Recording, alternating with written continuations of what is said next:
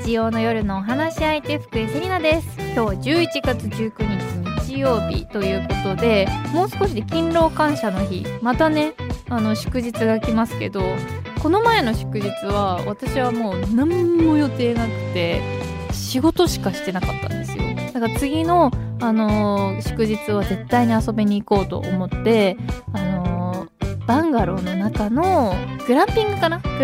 ングの中にサウナとシーシャがついてるっていう爆池みたいな爆池だけが集うみたいな場所に連れられていきます。友達がね見つけてくれたんですけど、なんかドーム状になってて、イメージできるかな、東京ドームの網網みたいなところで出来上がってるなんかバンガローみたいな、伝わるなんで東京ドームの上の天井のところの網網みたいなので、そうできてる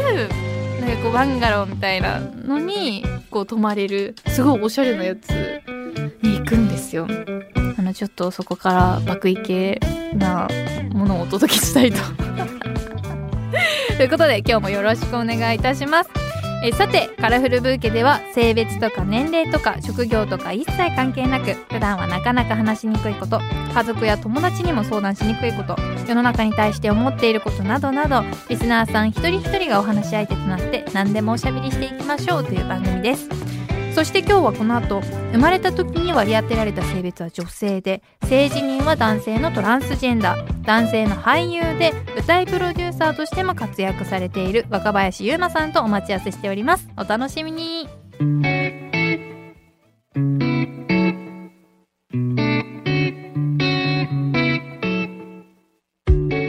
若林さんは過去のインタビュー記事で、ターザンの表紙を飾るのが夢というふうに答えてらっしゃったそうなんですが、はい、現在もその夢は持たれてるんでしょうか。もちろんでございます。今日もバチバチに筋トレしてから来ました。そうなんですか。そうなんですよ。なんでちょっと正直今めちゃくちゃ眠たいって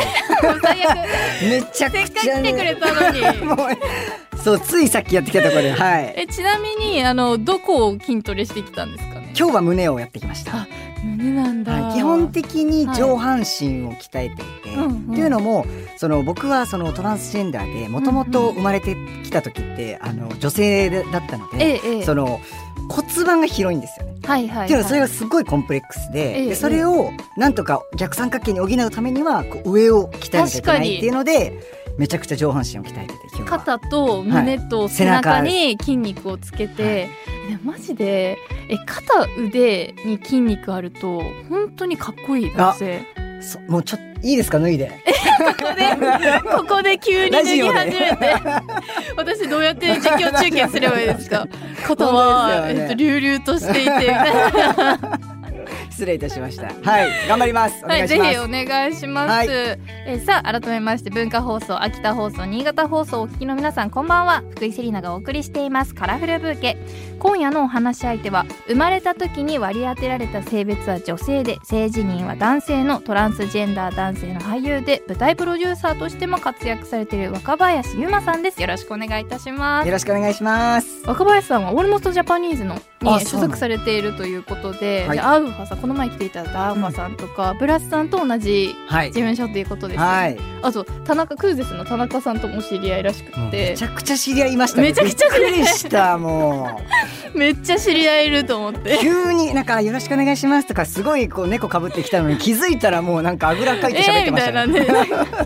最初のよそよそしさマジゼロその時点でゼロになって、でもちょっとクーゼスの田中さんとか同じこう雰囲気を感じたっていうか、まずおしゃれなんですよ、はい、ですか。今日オレンジのなんか最初カーディガンみたいな着てらっしゃいません、ね、めっちゃ可愛かったです。なんかこうファッションのこだわりポイントみたいなのあるんですかね。今日はとりあえずなんか白ってなんかこういい印象を与えそうなイメージあるじゃないですか。 ありますね。爽やかな印象。そうなんですなんで今日はちょっと白で、上はちょっと秋なんでちょっとオレンジの、はい、めちゃくちゃ素敵でした。ありがとうございます。で後で多分写真がインスタに上がるので、ぜひ見ていただきたいです。では早速、若林さんのプロフィールを簡単にご紹介させていただきます。お願いいたします。1991年大阪府出身の若林さんです。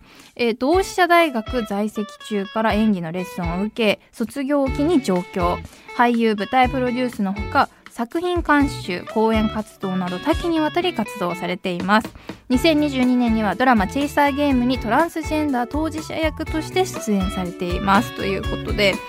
若林さんのアイデンティティはトランスジェンダー男性にあたるということなんですが、改めてこう、トランスジェンダー男性っていうのがどういうことなのかっていうのを教えていただけますか？はい、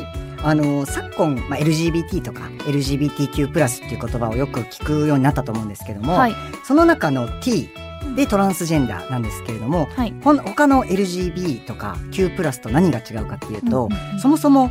LGB に関してはその生まれた時に割り当てられた性別と、自分がどういう性別だと認識しているか、その性自認に関しては一致しているんですね、はい、でその上で恋愛対象がどこを向いているかっていう話になるわけですよ、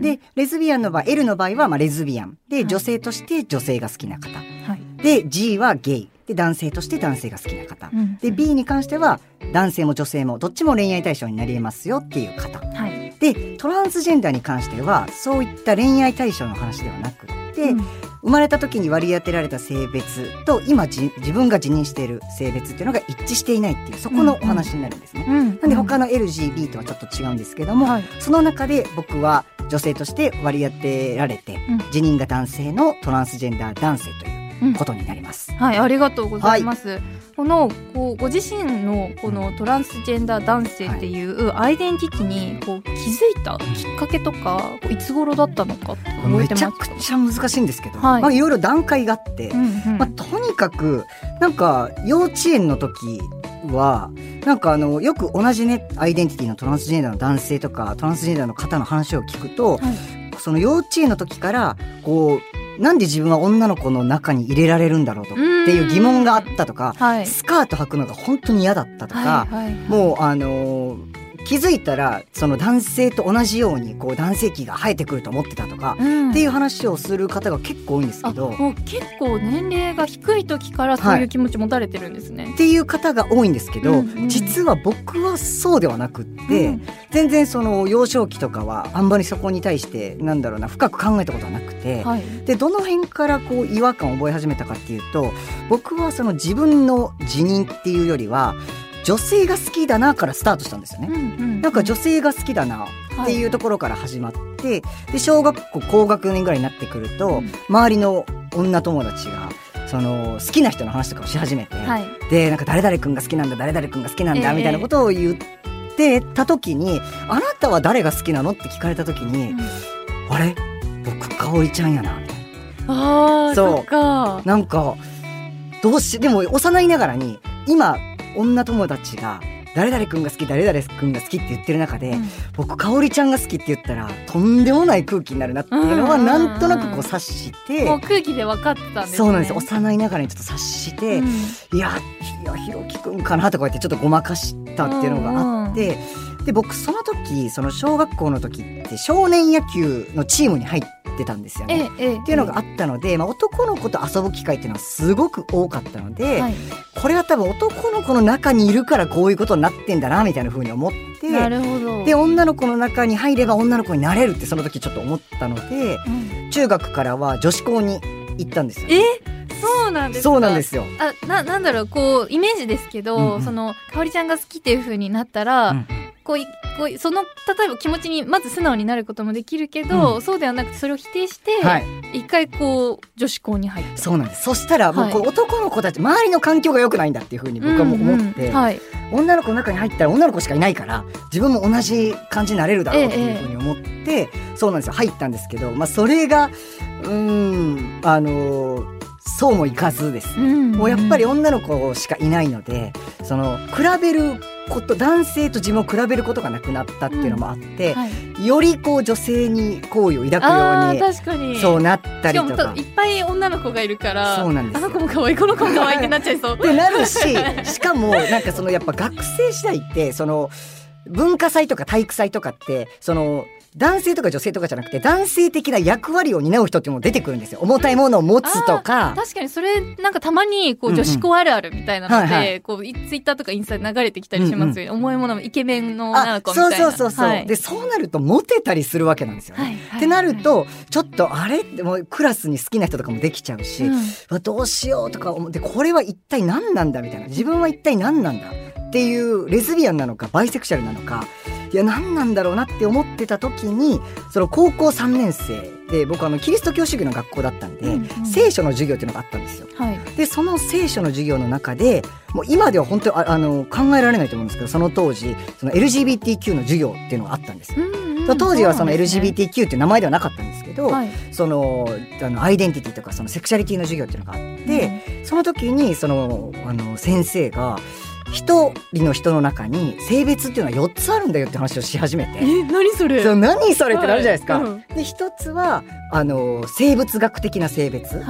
ていうのがまず一つ、はい、で自分が自分のことをどう認識してるかっていう性自認、うん、で表現する性別、3つ目がね、うんうん、どういう服装とかメイクとか喋り方とかで性別を表現するかっていう表現する性別と、あとはどの性別を好きになるかっていう性的思考っていう、はい、この4つから一人の人っていうのは成り立ってるんだっていうことを、めっちゃ最先端。そうめちゃくちゃ最先端で、はいうん、でその時にそのトランスジェンダーっていう存在を知って、はい、あ僕トランスジェンダーだっていうふうにもう確信したっていう感じでした、ね、その時に分かったんです、うん、自分はただ女の子が好きっていうただそれだけじゃなくって、はい、もう性の自認が男性なんだ、はい、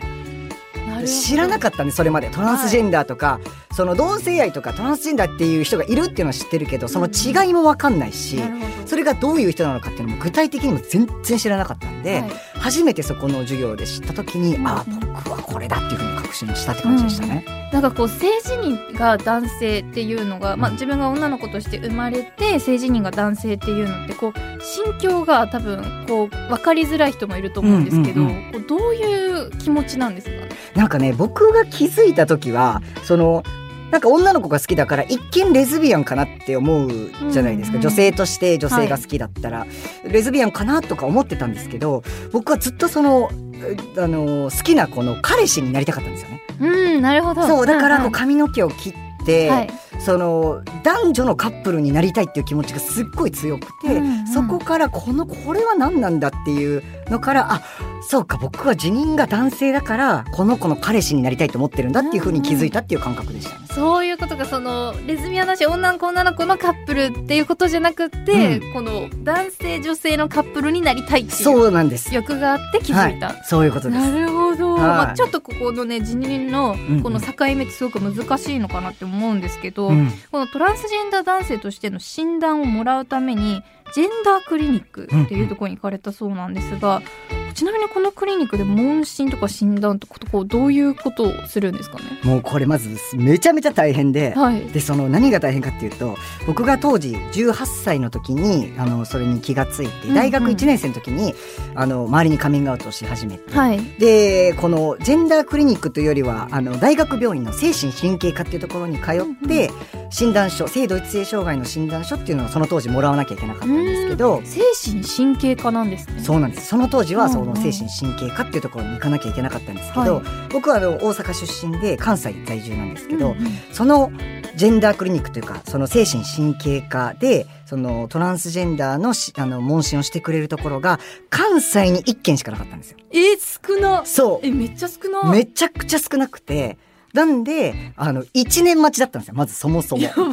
何それそう何てかそれだけいるってことですよね。そうなんです。あと病院が少ないっていうのと、あと本当にそれだけいらっしゃるっておっしゃる通りで、うんうん、でも関西から集まってきてるっていうのもあるので、はい、大阪京都とかだけじゃなくて奈良とか三重とかいろんなとこから集まってるっていうのもあると思うんですけど、うんうん、なんで僕は1年待ってで精神神経科のとこに行った時に初めてやったのは自分史っていう、はい、自分の歴史どういう思いで今まで生きてきたのかとか、うん、そこにどういう葛藤があったとかなぜ気づいたのかとかっていうのを書いたりとか、あといろんな先生 2,3 人にその話をして、うんうん、途中で話が変わってないかとかそういうのもちゃんと見られるんですよね、はい、なるほど。で何人もの先生にその同じ話を何回もやって、うん、ちょっとしんどくなりそうですね。そうなんです。なんか、うん、僕その意図をその当時分かってないんで、ね、さっきの先生に言ったんで聞いてもらっていいですかとか言って、そうで話伝わってるみたいなそうそうそう、サボってないってなりますよね。そこで共有してみたいな感じになって僕もその意図知らないからちゃんとそこで変わってないかっていうのを確かめるためっていうのを知らなかったからその時っていうのがあったんですけど、でその後最終的になんか心理テストめちゃくちゃもう多分僕の体感200問ぐらいあったんですけど、めちゃくちゃでも本当に多分ね1時間ぐらいやってたはずなんですけど、はい、なんかいろんな心理テストをやって最終的に性同一性障害ですっていう診断書をもらったっていう感じでしたね。あ、そうなんですね、うん、実際そのテスト受けてから診断書もらうまでには別に時間かかんないんですか？かかんなかったです。病院にクリニックに行き始めてからはもうもらうまでは半年ぐらい、うんうん、もう行くまでが長かっただけでそこからは早かったですね。いやそれだけもういらっしゃるというか需要があるっていうことだと思うんですけど、うん、その診断書をもらうとこうどういうメリットがあるんですか？じゃその診断書をもらうと次のステップに進めて、例えば、うんうん、ホルモン注射を打てるとか、はい、でホルモン注射を打つことで今僕は男性ホルモンを打ってるんですけど、うん、男性ホルモンを打つことで、僕だったら今、ラジオですけどひげが生えてきたりとか、うんうん、声が低くなったりとか、あとは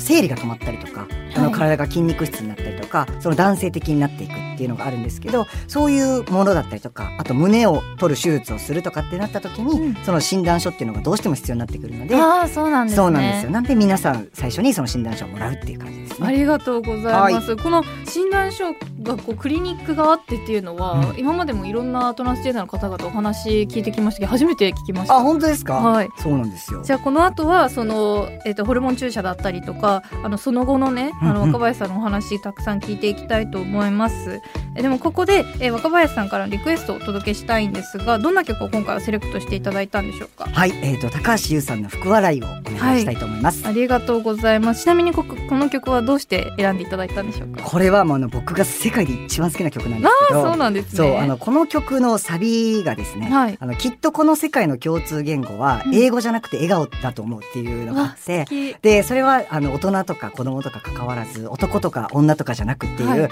その歌詞があるんですけど、うん、僕大学生の時にこの曲を初めて聴いて、はい、もう本当に感銘を受けて、うん、よくカラオケで歌ってたんですけど、こう歌ってると途中から泣けてきて、うん、最後まで一回も歌えたことがないっていう、はい、曲がそんなにそうもう途中でもうボロボロ泣いてちょっとごめん歌えないわって言って最後まで歌えたことがないっていう曲でございますありがとうございます、はい、ではせっかくなのでかっこよく曲紹介お願いします。ありがとうございます。それでは聴いてください。高橋優さんで福笑い。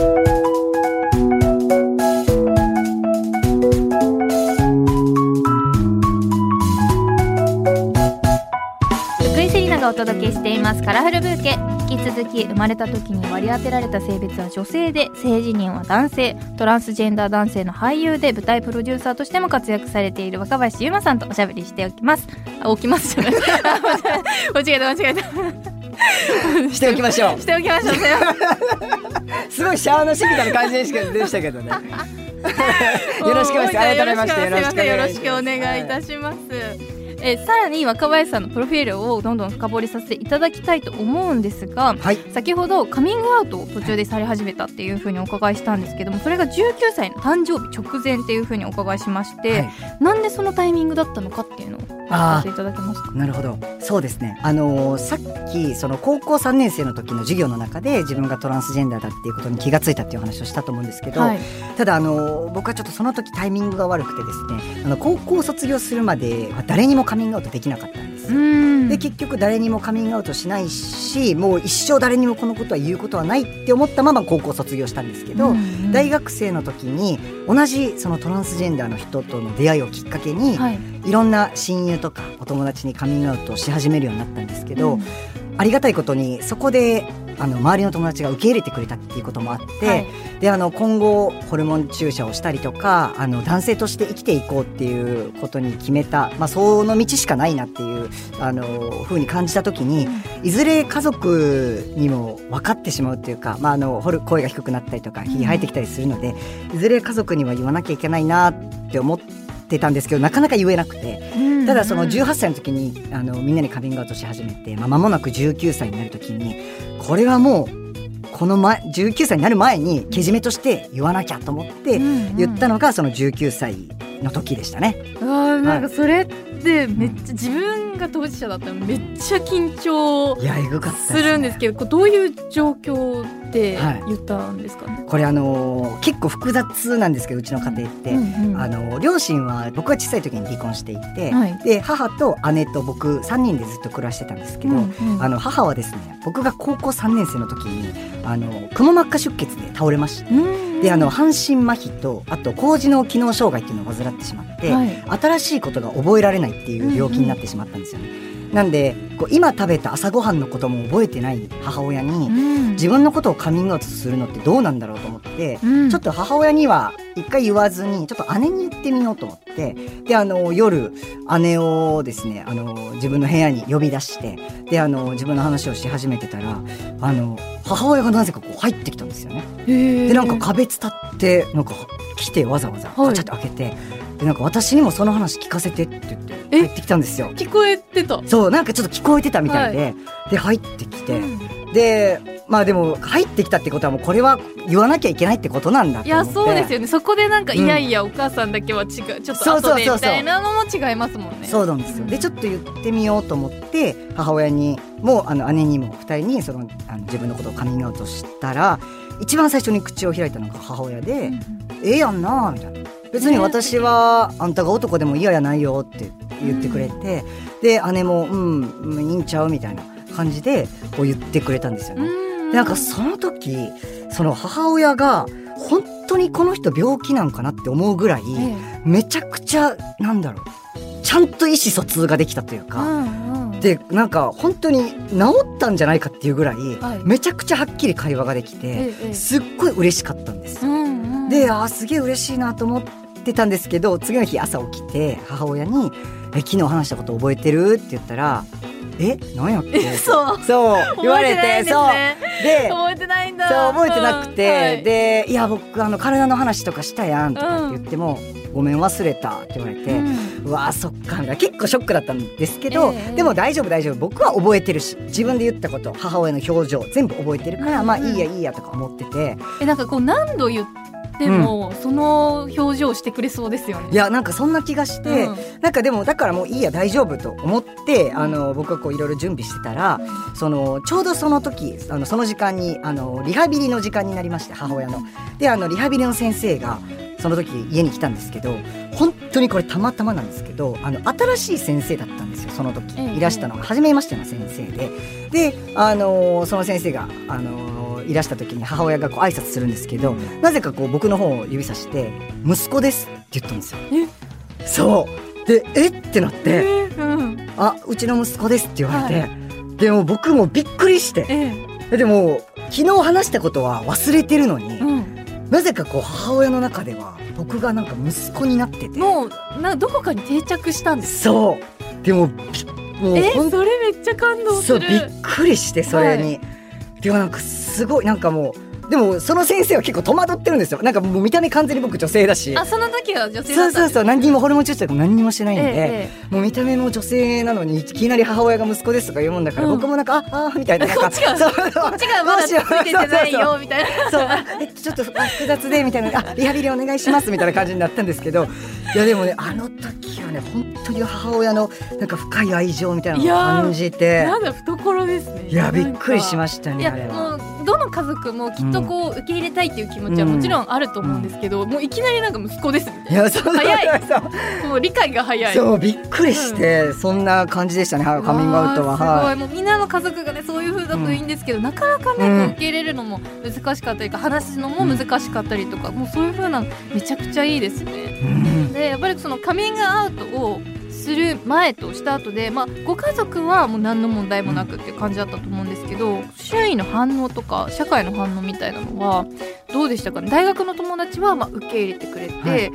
その後多分働いたりとかすると思うんですけど、その後はどうでしたか。そうですね、結論から言うと僕僕が一番変わったなっていう感じではあるんですよね。社会の反応とか相手の反応っていうよりも、僕が勝手にこういろんなところで無意識に、あんたいつ結婚すんのとか、あんた彼氏でいんのとか、なんかそういう無意識な、なんかこう相手の決めつけって絶対あるじゃないですか。あなたはなんかこう女性だから、例えば福井さん女性だから彼氏いるんですかとかいきなり聞かれても、もしかしたら女性が好きな方かもしれないしっていう、その無意識な発言に結構傷ついたりとかもしてたんで、なんか自分で勝手にこうファイティングポーズ取ってたみたいなのがあったんですけど、なんか周りが受け入れてくれたこととかもあって、なんかその手がこう勝手に降りてって、なんかすごい楽になったなっていう、自分が一番変わったっていうのはありましたね。はい。やっぱりこうカミングアウトすることで、なんだろう、何かこう荷が下りるんですかね。あ、そうですね、荷が下りるっていうのが一番的確な言葉かもしれないですね。でその方、体的には最初のお母さんにお話しされた時にはまだ女性で、その後体的に20歳からホルモン注射を始めたということなんですが、24歳の時には国内の病院で、乳房の切除、で乳腺の摘出手術っていうのを受けたというふうにお伺いしまして、いやこれってめちゃくちゃ勇気がいるというか、どうなんですかね。もう早くしたいって思うのか、それともすごくこう勇気がいることなのか。どっちもですね。早くしたい、でもその分同じ分だけ勇気がいるっていう。いやそうですよね、勇気っていうのは何の勇気かっていうと、もちろんその、お金もめっちゃかかるっていうのもありますし。ちなみに差し支えなければいくらぐらいかかる？僕は国内で、乳腺の摘出は60万で、乳首の縮小もやったんですよ、で乳首の縮小が20万だったので合わせて80万弱で、も20代前半で高い。そう、それを貯めようと思うと結構大変で、一人でね、一人暮らししながらそれをやるっていうのは結構大変なことで、めっちゃすごくないですか、このお金貯められた。いやそうなんですよ、なんかもうバイトしたりとか、なんかしながら、あとその同意書をね書くんですけど、そこには当院でもしなんかこの手術が例えば失敗した時には、当院では一切の責任を負いませんっていう、そのもしこの手術であなたが亡くなってもうちは責任取りませんよっていう。それって普通なんですか？それって全部の手術で書くものですか？書きます。そ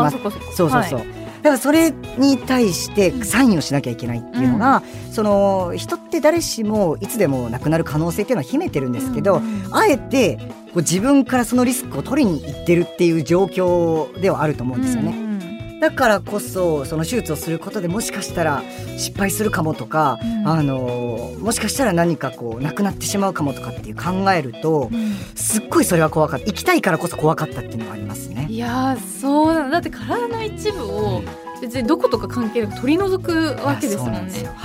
いや怖い、もう自分だったらめっちゃ怖いし、でもそのためにお金も貯めるし、いやなんか心の中がこうすごいわーってなりそうなんですけど、メンタル的には大丈夫ですか？メンタル的には全然大丈夫で、むしろもう幸せになれるって確信してるから、その道を選んでいるので、メンタル的には全く問題はなかったですね。そうか、で実際その手術を受けてこう変わったことだったりとか、こうメリットデメリットみたいなのもありましたかね？でもメリットしかないって僕は結構正直思ってるんですけど、めちゃくちゃ幸せになりました。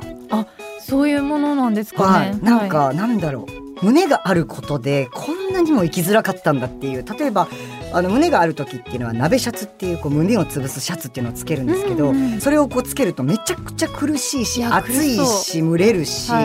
でこう好きな人とかこうパートナーとこう愛を育もうとしても脱げない、ずっと T シャツを着たままで裸で抱き合えないとかっていうのもあったんですけど、それがない、その胸っていうものがないだけで T シャツ1枚で着れて、上裸で洗濯物干せてとか、なんか海に行けてとか、なんか一つ一つが本当に幸せでたまらなかったっていう感じでした。いやまだこう私たちにはこう想像が、私はまだ想像ができてないんですけど、いやそうなんだ、今すごい感動しちゃっていやそうだよなと思って、だって自分が自認しているものと、だって体の構造が違かったらずっと違和感を持ち続けるわけですもんね、でしかも体だからたまに会うとかじゃなくて、毎日向き合うものだから、ずっと疑問を持ち続けるのからやっと解放される。そうなんですよ、もうずっと背中丸めてたんで胸が目立たないように、初めて胸張って歩くみたいな、むしろもうでも今となりゃもうちょっと筋トレで胸つけたいなみたいな、なんかもう何がしたいね、そう今はもう筋トレしてからラジオ来るくらいのもうちょっと胸欲しいなみたいな思いながらやっても何がしたいねっていう感じになってるんですけど、でもはいそうですねあそうなんだ、はい、まあ、こういうその例えば性自認が違かったりとか、うん、そういう方たちってご自身のこう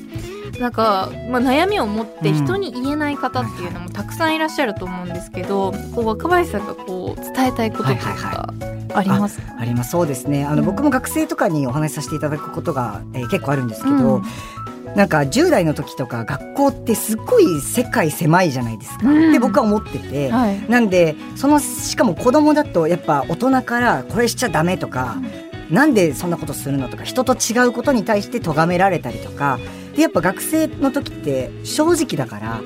変それとか、うん、なんでそんなの好きなのとか絶対こっちの方がいいよとかっていうのを言われたりとかして、うん、なんかシュンってなったりとかすることって僕自身も多かったし、そういう子が多いのかなって思うんですけど、はい、まあ、そういう方に伝えたいのは本来他人っていうのはあなたの容姿とか、うん、性自認とか好きな人とか好きなものをとかやりたいことっていうのを否定できないんだよっていうことは覚えておいてほしいなっていうのはありますね、うんうんうん、否定されたとしたらそれはそっちの方が違うわけで、うん、そうなんですよ、違和感を覚えていいっていうことです、ね、うん、そういうことです。ありがとうございます。いやなんか私もう学生の頃から多分そういう今で言うと LGBTQ の方たちとかに全く偏見がなくって、うんうんうんうん、多分学校にもたくさんいたんですよね。で普通に仲もよくって、うん、でなんか未だにLGBTQ の方たちがこう迫害受けてるとか、うん、そういうのが実感できないぐらい違和感がないんですよね、うんうん、だから皆さんここに来てくださる方たちすごいみんなハッピーだし、はいはいはい、まあ、多分その苦労を乗り越えてのハッピーだと思うんですけど、うんうんうん、なんか幸せな世界が広がってるような、まあそうですね、はいはい、なんか昔よりはやっぱ認知が広がったっていうのもありますし、うん、ただなんかこうなんて言うんだろうな、あからさまな差別っていうものじゃなくても、うんうん、やっぱりそのさっきも申し上げたみたいに勝手に相手のアイデンティティとか、はい、その誰が好きなのかってこう決めつけちゃうっていう、はい、本当にもう無知な一言、うん、もうなんてことない彼氏いるの彼女いるのとか、うん、っていうその一言にその一言もたった1回だったら別にこっちも何とも思わないんですけど、うんうん、それが何回も毎日のように言われるとやっぱすごいそれがストレスになったりとかっていうのがあって、はい、なんでなんかそういう本当になんてことない一言っていうのもなんか今後なんて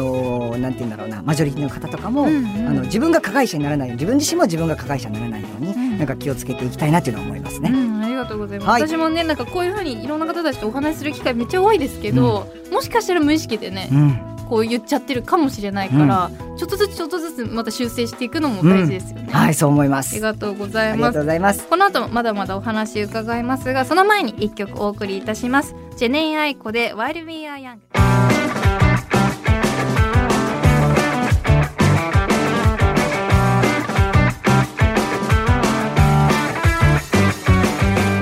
文化放送、秋田放送、新潟放送をお聞きの皆さんの週末にちょっとした彩りを福井セリナがお届けしています。カラフルブーケ、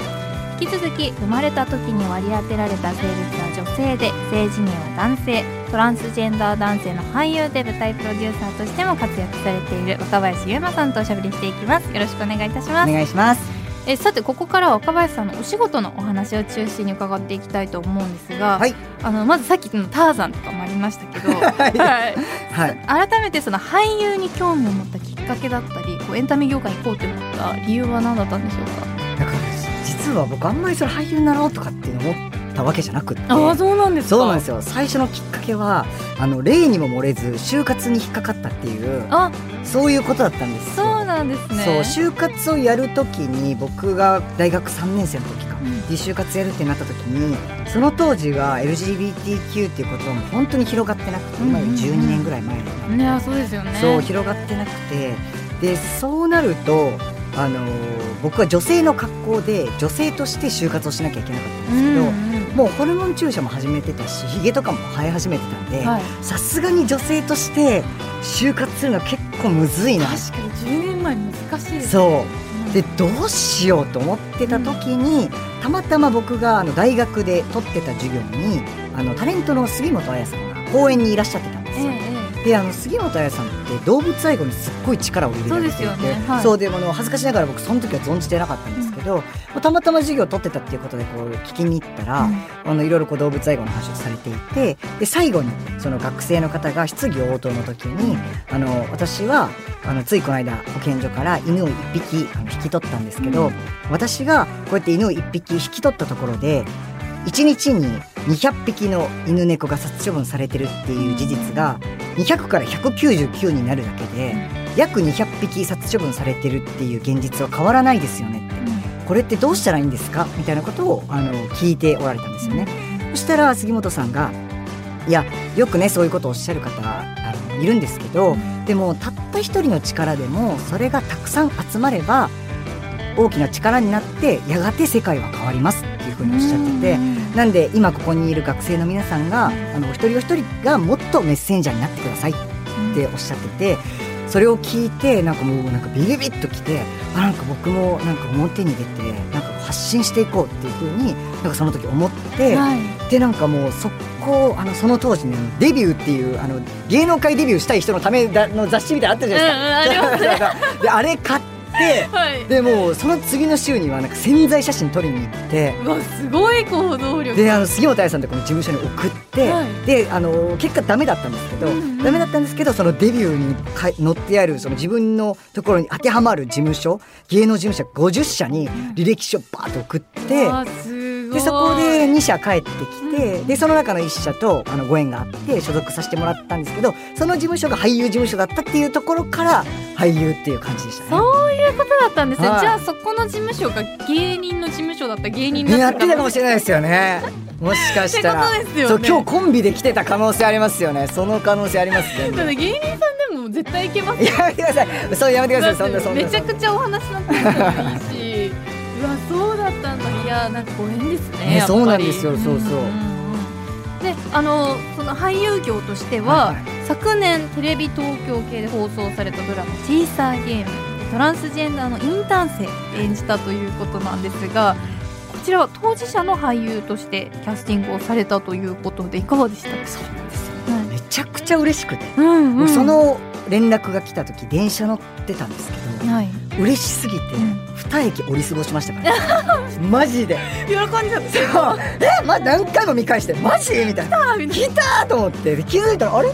2駅折り過ごしてるわみたいな感じになって、はい、そのくらい嬉しかったですね。うわそうなんだ、はい、じゃあもう念願の役。いやそうでしたね。うわそうなんだ、はい、どうでしたかその現場の雰囲気とか、はいはい、演じてみていかがでし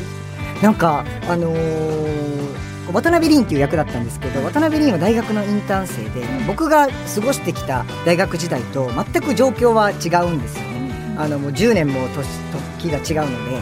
全く違うんですけど、その職場の皆さんの前でカミングアウトするっていうシーンがあったんですけど、なんかカミングアウトする時の心境っていうのは自分が学生の時と全くやっぱり変わってなくて、もうすごいなんかその当時のこととか思い出してめちゃくちゃ手とかも震えて、なんかすっごいその僕が大学生の時のことがあってフラッシュバックして、とにかくもう一生懸命その今渡辺凛と同じ気持ちになってる人が必ずいるはずだからと思って、なんかその人たちのこととかもバーってこうなんか投影させてバーって全力でこう演じさせてもらったんですけど、で終わった後に俳優の浜野謙太さんが出られてたんですけど、はい、浜野健太さんはもちろんね僕のことなんか存じてなかったんですけど、終わった後にこうバーって近づいてきてくださって、いや今のシーンめちゃくちゃ良かったですって言ってくださって、ではすごい嬉しいじゃないですか、でありがとうございますとか言ってたら、本当にトランスジェンダーかと思いましたって言われてちょっとすごい複雑でなんか僕本当にトランスジェンダーなんですよみたいな、そうなのみたいな、そうなんだごめんみたいな感じで、そこからもうでもいろいろお話ししてめちゃくちゃ仲良くさせていただいたんですけど、いやでもすごいなんか複雑ですけどめっちゃ嬉しかったですね。でまず声かけてもらえるだけでも嬉しいし、いやそうですよ、めちゃくちゃ、まあ、一人とできるめちゃくちゃ嬉しかったですねうわそうなんだ、いやそうですよね、当時のことを思い出したりとか、でも実際その当事者であることから脚本の段階から参加をされたっていうことで、はい、これは俳優さんの中でも結構珍しい体験なんじゃないかなと思うんですけど。そうですね、その俳優さんでも、脚本でこう思いますとかっていうことはあるとは思うんですけど、でもやっぱり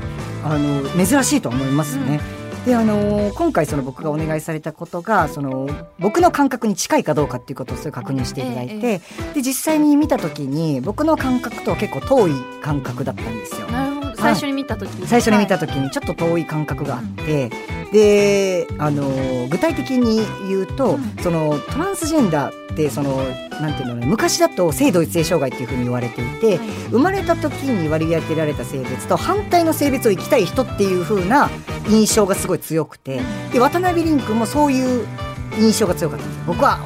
男だみたいな、反対の性を生きたいんだっていう主張をする子だったんですけど、今この性同一性障害っていう言葉が性別違和とか性別符号っていう言葉に変わったんですけど、なぜそれが変わったかっていうと、フォーカスするのは反対の性を生きたいっていうところじゃなくて、生まれた時に割り当てられた性別に違和感を持ってるっていうところにフォーカスを当てようっていう風に変わったので、呼び方が変わったっていうのもあるので、そのリン君もその反対の性をどうしても生きたいんだっていうことじゃなくて、自分の生まれた時に割り当てられた性別に違和感があるんだ、だからありのまま自分の思うように生きたいんだっていう方がなんかリンっぽいし、僕の感覚にも近いなっていうのがあったので、うん、その辺もこうお話ししたら、じゃあそっちでいきましょうっていうことで、でも脚本が変更されたんですね。変更していただきましたね。そうですね。めちゃくちゃ嬉しくないですか？めっちゃ嬉しかったです。自分の意見が反映されて、はい、で実際にそれを自分も演じられる、はい、そうすごいいやすごいありがたかったです。でもそれは本当に、ね、監督とか脚本家さんとかもその制作側の、思いのおかげでですね、本当にそれは、ちなみにこの今エンタメ業界の中で、それこそこういうラジオに出てくださってる方は多いと思うんですけど、まだ俳優さんとかで、タレントさんとかで、トランスジェンダーだったり LGBTQ+ の方たちとかって少ないと思うんですけど、こう居心地だったりとか、これから変わって兆しがあるのかとかって分かったりしますか？そうですね、だいぶその昔よりも LGBTQ の方々の出方が変わってきたなっていうのは、昔よりは変わってるなっていうのは実感をしていて、はい、昔はもうなんていうんだろう、笑いの、ネタとか、そういう自虐とか、はい、そのマジョリティが笑うためのエンタメの一つみたいな感じで扱われてるっていう感覚が僕はすごく強かったんですけど、最近はやっぱりアイデンティティの一つっていう風に扱われてるなっていうのがあるので、そこは大きく変わってきた一つではあるんですけど、俳優っていうことに関してはやっぱりどうしても映画とかドラマって興行収入とか、やっぱ視聴率っていうのを制作側としてはやっぱり一番最初に意識してしまう部分があると思うんですよね。なのでそうなった時に、じゃあトランスジェンダーの男性が出る作品を1本映画で撮りましょうってなった時に、じゃあ興行収入が取れる俳優さんを使いましょうってなるわけです、そうなった時に、じゃあ当事者の俳優で興行収入が取れる、つまりは認知度が高い人気がある俳優さんって今僕の認識ではいないって思っていて、そうなるとじゃあ当事者じゃない俳優さんが演じますよね、でそうなるとじゃあ当事者の俳優が出る幕っていうのがやっぱりなくなってしまって、現場で経験する機会もないし、その認知が上がるというか世間の人に知ってもらう機会もないし、ってなるとそこの俳優、当事者の俳優は育たないから、興行収入が取れる俳優というのが育ちにくいっていう、その悪循環が今続いてるなっていうのがあるので、そのじゃあトランスジェンダーの、作品を1本映画で作ろうってなった時に、主役は無理でもその友達とか、例えばこうドラマとかだったらこう一般的な学園ドラマの中に1人トランスジェンダー俳優がいるとか、それって日常の中で普通にあることなんで、そうですよね、はい、学校の中に1人トランスジェンダーがいるとかっていうのは全然当たり前にあることだから、その今の社会を映し出せることでもあるので、そういう雇用の機会っていうのをいろんな形で増やしていっていただいて、その当事者の俳優さんが育つ状況だったりとか、そういうのがもっと増えればいいなっていうのは思います。いやそうですね、なんかこう私たちが普通に見る月9とかのドラマでも、そういう俳優さんとかもっと増えてほしいですよね、そうなんですよね。ありがとうございます、いやたくさんお話聞いてきたんですが、最後に若林さんのこの先の目標だったり挑戦したいこと、ぜひ聞かせてください。そうですね、もうめちゃくちゃあります、まずターザンあるし、もうまずターザン、もう流々を見せてターザンあるし、まず聞いてますか、ターザンの編集の方々、聞いてもらわないと本当ですよ。もうターザンの表紙はもちろんですし、あと本当にもうラジオとかも好きなんで、ラジオとかも見てますし、絶対向いてますよね。ちょっと文化放送の偉い方届いてますか、お偉い方、ラジオもやりたいし、あと本当に僕作品がすごい好きで、なんか人の深いところをこう描いていくっていうのがすごく好きなので、まあ、作品作りっていうのは今後も舞台のプロデュースだったりもそうだし、自分も出たりとか、作る側でも出る側でもどんどん関わっていきたいなっていうのもありますし、はい、なんか本も出したいなとか、本当にもう野望しかないみたいな感じではありますね、はいはい、もしその作品作られたとか出演されるってなったらまたいつでも遊びに来てください。ありがとうございます、はい、もうぜひ、もうすぐ売り込みのメールし7週連続とかで出ますめっちゃ来てくれる連続ですか、7週めっちゃ来てくれるじゃないですか、はい、ありがとうございます。たくさんお話伺ってきたんですが、残念ながらそろそろお別れの時間となってきました。最後に今日若林さんがリスナーの方々に届けたい一言を花言葉にして、番組で素敵な花言葉のブーケを作りたいのですが、言葉いただいてもよろしいでしょうか。はい、この花言葉は、あなたもありだし、あなたもありだし、あなただってありだから自分もありじゃない、うん、というふうに、まあ、自分と他人を認めていけたらいいですよねっていう、はい、めちゃくちゃ素敵です。ありがとうございます。若林さんからいただいた花言葉、しっかりとカラフルブーケに束ねていきます。さあ、そしてお知らせなどはございますでしょうか。はい、ちょっとこの放送のタイミングではですね、ちょっとまだお知らせということがかなわずですね、聞きたかった。そうなんですよ、でも今後11月下旬だったりとか12月にお話しできることもあるなと思うので、はい、旧ツイッターのX とかインスタグラムをぜひチェックいただけたらなと思います、はい、お名前で検索すればいいですか。はい、若林優馬で検索すれば出てきます。はい、ありがとうございます。皆さんぜひX チェックしてください、はい、というわけで若林さん、今日はありがとうございました。ありがとうございました。